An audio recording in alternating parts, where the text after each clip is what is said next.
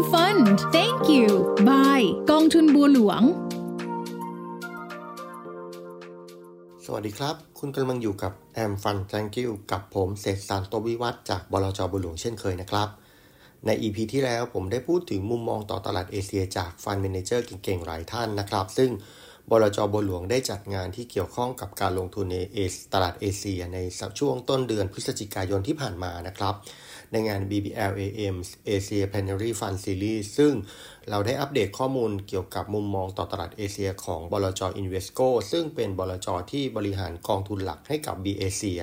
ซึ่ง Invesco ก็ให้มุมมองมาแล้วนะครับ ว่าเขามองตลาดเอเชียที่ว่าเป็นโอกาสของการลงทุนอยู่ แม้ว่าจะมีความผันผวน ความจำเป็นของการลงทุนก็คือการ selective แล้วก็ Invesco เองก็เน้นการลงทุนในตลาดเอเชียเพียง คัดเลือกหุ้นเพียง 5 50-60 ตัวเท่านั้นนะครับ นั่นก็คือการลงทุนในเอเชียจำเป็นต้องโฟกัส แล้วก็ต้องเลือกให้มากขึ้นสำหรับวันนี้ผมจะมาพูดถึงการลงทุนของเอเชียในมุมมองของ fund manager เจ้าอื่นรายอื่นที่น่าสนใจนะครับ ผมขอเริ่มจากค่ายที่ดูแลกองจีนของเรานั่นก็คือ Allianz กองทุน B จีนของเรานะครับ บริหารจัดการโดย Allianz ซึ่งไม่ได้เป็นกองทุนหลักหรือว่าไม่ได้เป็นลักษณะของ fund of fund นะครับ แต่ว่าเป็น outsource fund manager ที่จะช่วยดูแล แล้วก็คัดเลือกการลงทุนในจีนให้กับเรา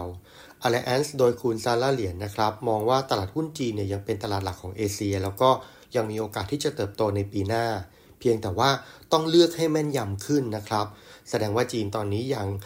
ลงทุนแบบกวาดๆเหมือนกับว่าภาพรวมของเศรษฐกิจดี ลงทุนอะไรก็ได้ลงทุนใน Market Cap ภาพใหญ่ใน Index เนี้ยอาจจะไม่ได้นะครับ การลงทุนจำเป็นจะต้องเลือกแล้วก็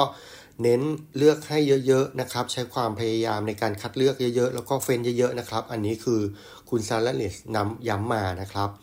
เขาบอกว่าหุ้นจีนเนี่ยปัจจุบันยังมีราคาต่ำแล้วก็เป็นเพชรงาม แล้วก็มีหลาย ๆ sector ที่น่าสนใจนะครับ อย่างเช่น healthcare IT โทรคมนาคม ถึงจะบอกไม่ได้ว่าจุดที่ราคาหุ้นต่ำสุดอยู่ตรงไหน แต่ว่าราคาหุ้นจีนปัจจุบันเนี่ยน่าเข้าลงทุนแล้วใน sector ที่น่าสนใจครับและที่สำคัญหุ้นจีนเนี่ยยังเป็นสิ่งที่ควรจะมีในพอร์ตการลงทุนนะครับ เพื่อช่วยกระจายความเสี่ยงและลดความเสี่ยงของพอร์ตการลงทุน เพราะว่าหุ้นจีนมีความหลากหลาย ไม่ว่าจะในภาวะที่ดีหรือไม่ดีเนี่ยการขึ้นลงของหุ้นจีนจะไม่อิงกับตลาดอื่น หรือว่าหลักทรัพย์อื่น ๆ มากเกินไปนะครับ ผมเข้าใจว่าคุณซาร่าเหรียญพูดถึงเอแชร์เป็นหลักนะครับ แล้วก็ประเทศที่เราเคยพูดถึงบ่อยๆ แล้วก็ให้ความสนใจแล้วก็พูดว่าเป็นเพชรเม็ดงามเม็ดใหม่ของเอเชียที่หลายๆ คนอาจจะต้องหันกลับมาพิจารณาแม้ว่าชื่อชั้นประเทศเนี่ยจะยังห่างไกลในความรู้สึกของเรานั่นก็คืออินเดียนะครับ นอกจาก Invesco ที่เพิ่มน้ำหนักการลงทุนในอินเดียแล้วเนี่ยผู้จัดการกองทุนของอินเดียเองก็ยังมีมุมมุมมองบวกต่อประเทศเขา เขามองว่าอินอินเดียคือแลนด์มาร์กใหม่ของการลงทุนในระยะยาวครับ คุณอังกฤษสันเชติจากบลจโกตักซึ่งบริหารจัดการกองทุนอินเดียที่เป็น RMF ของเราเนี่ยบอกว่าอินเดียเป็นโอกาสที่มาพร้อมกับการปฏิรูปเศรษฐกิจครั้งใหม่ ซึ่ง การเลือกตั้งในอินเดียที่จะเกิดขึ้นในปีหน้านะครับ ก็เป็นปัจจัยที่ต้องจิตตาม อาจจะเป็นความเสี่ยงที่ทำให้นักลงทุนเนี่ยต้องจับตาดูนะครับ ว่าหากการลง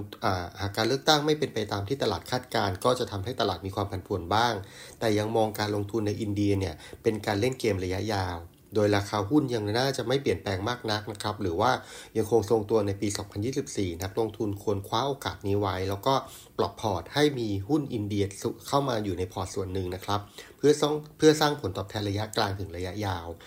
การเลือกตั้งในปีหน้าที่พูดถึงก็คือการเลือกตั้งใหญ่ของอินเดียที่จะมีการเลือกตั้งมุขมนตรีนะครับ ว่าพูดง่ายๆหรือเหมือนกับการเลือกตั้งนายกรัฐมนตรีของของเรานั่นเองว่าการเลือกตั้งใหญ่ของอินเดียเนี่ยทางนารินทราโมดีสเนี่ยจะได้กลับมาเป็นผู้ผู้บริหารของอินเดียต่อไปหรือเปล่า ซึ่งถ้าเขากลับมาก็จะมีความต่อเนื่องในการดำเนินนโยบาย ซึ่งเขาถือครองแล้วก็ดูแลตรงนี้มาประมาณ 7-8 ปีแล้วนะครับ อะไรของอินเดียที่น่าสนใจบ้างมันมีธีมการลงทุนที่น่าสนใจนะครับ ในระยะสั้นๆ ก็คือเรื่องของการเงินค้าปลีกท่องเที่ยว การผลิตหรือว่ารายได้ต่อหัวของประชากรที่ปรับเพิ่มขึ้นจากการเติบโตทางเศรษฐกิจ เหล่านี้ล้วนเป็นปัจจัยบวกที่ส่งผลต่ออินเดียนะครับ ส่วนระยะกลางถึงระยะยาวเนี่ยก็ยังเป็นปัจจัยหนุนที่มาจากโครงสร้างพื้นฐาน ทั้งเรื่องของสนามบิน รถรางไฟฟ้า ถนนที่เชื่อมต่อระบบเมืองเข้าด้วยกัน การพัฒนายานยนต์ไฟฟ้าที่มีแนวโน้มเข้าสู่ตลาดอินเดียมากขึ้น นอกจากนี้ก็มีการลงทุนเพิ่มเติมอีกกว่า 1 0,000 ล้านดอลลาร์นะครับในเรื่องของพลังงานทางเลือกแล้วก็พลังงานหมุนเวียน เช่น เรื่องของพลังงานน้ำนะครับเพื่อจะมาทดแทนการพึ่งพาพลังงานจากต่างประเทศ ในขณะที่ประเทศญี่ปุ่นนะครับคุณเคนนากาโนะซึ่งเป็นตัวแทนจากบลจ.โนมูระเนี่ยได้กล่าวว่าหุ้นญี่ปุ่นปัจจุบันแม้ว่าจะไม่เซ็กซี่เหมือนหุ้นสหรัฐนะครับ แต่ว่าก็ยังเป็นหุ้นที่มีมูลค่าเป็น value ที่นักลงทุนหุ้นคุณค่าอย่างเช่น คุณวอร์เรนบัฟเฟตต์เองก็ยังลงทุนเพิ่มในบริษัท trading ชั้นนำของญี่ปุ่น หนุนให้ราคาก้าวกระโดดขึ้นอย่างเพิ่มขึ้นเป็น 2 เท่านะครับ ด้วยสไตล์ character ของเศรษฐกิจญี่ปุ่น และการบริหารแบบญี่ปุ่นเองเนี่ยเรื่อง value เป็นเรื่องสำคัญนะครับคุณเคนนากโนะเนี่ยมองการลงทุนในหุ้นญี่ปุ่นเสมือนเป็นการมองหาคุณทรัพย์ครับ นักลงทุนจะต้องกลับไปพิจารณา เพราะว่าในโลกของการลงทุนที่เปลี่ยนแปลงไป มูลค่าหุ้นญี่ปุ่นได้รับการปลดล็อกมากขึ้นนะครับ นโยบายต่างๆทำให้ญี่ปุ่นมีการเปลี่ยนแปลงมากในปีนี้ การลงทุนหุ้นญี่ปุ่นมีผลตอบแทนที่คุ้มค่าชัดเจนมากขึ้นเช่นเดียวกันนะครับ การลงทุนในหุ้นญี่ปุ่นปัจจุบันนะครับ PE ยังน้อยกว่า 20 เท่า และคาดว่าจะสามารถให้ ROE ในระดับ 12%หรือว่าสูงกว่าในระยะข้างหน้าได้ เทียบกับผลตอบแทนของ S&P 500 สหรัฐก็ถือว่าลงทุนได้ในราคาที่ถูกกว่านะครับสุดท้ายเป็นมุมมองต่อตลาดเอเชียนของบลจบัวหลวงหรือว่า BBLAM เองนะครับ เนื่องจากเรามีการลงทุนตรงในอาเซียน ไม่ว่าจะเป็น B อาเซียนหรือว่า B เวียดนาม คุณดนายอรุณกิติชัยนะครับ ผู้ช่วยกรรมการผู้จัดการของ BBLAM กล่าวว่า ท่ามกลางแนวโน้มการชะลอตัวของเศรษฐกิจประเทศหลักในปี 2024 เนี่ย เศรษฐกิจอาเซียนยังค่อนข้างมีเสถียรภาพมากกว่าโดยเปรียบเทียบนะครับ และในสถานการณ์ความขัดแย้งทางภูมิศาสตร์ในหลายประเทศที่เราทราบกัน ฝั่งอาเซียนยังได้ประโยชน์ในเรื่องของเม็ดเงินลงทุนโดยตรงที่เข้ามาอย่างต่อเนื่อง ส่งผลดีต่อเศรษฐกิจในระยะยาว แล้วก็มีแรงกดดันด้านเงินเฟอ้อที่ลดลงนะครับในปัจจุบัน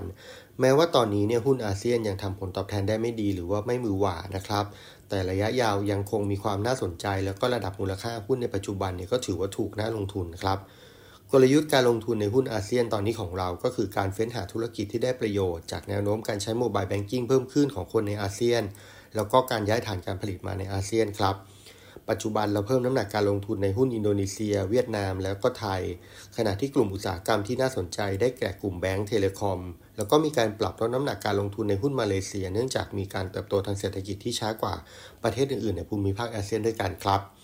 และนี่ก็คือเรื่องราวแล้วก็มุมมองที่อัปเดตต่อตลาดการลงทุนในเอเชีย ที่มาจากงานฟอรัมที่เราจัดขึ้นเมื่อต้นเดือนพฤศจิกายนที่ผ่านมานะครับ ก็หวังว่าข้อมูลต่างๆ นี้จะทำให้นักลงทุนที่มีการลงทุนในเอเชียในพอร์ตซึ่งปีนี้อาจจะดูไม่ค่อยดีนัก มีความสบายใจ แล้วก็มองเห็นโอกาส แล้วก็สามารถไปปรับ asset allocation ของตัวเองได้ในปีหน้านะครับสำหรับวันนี้ขอลาไปก่อน สวัสดีครับ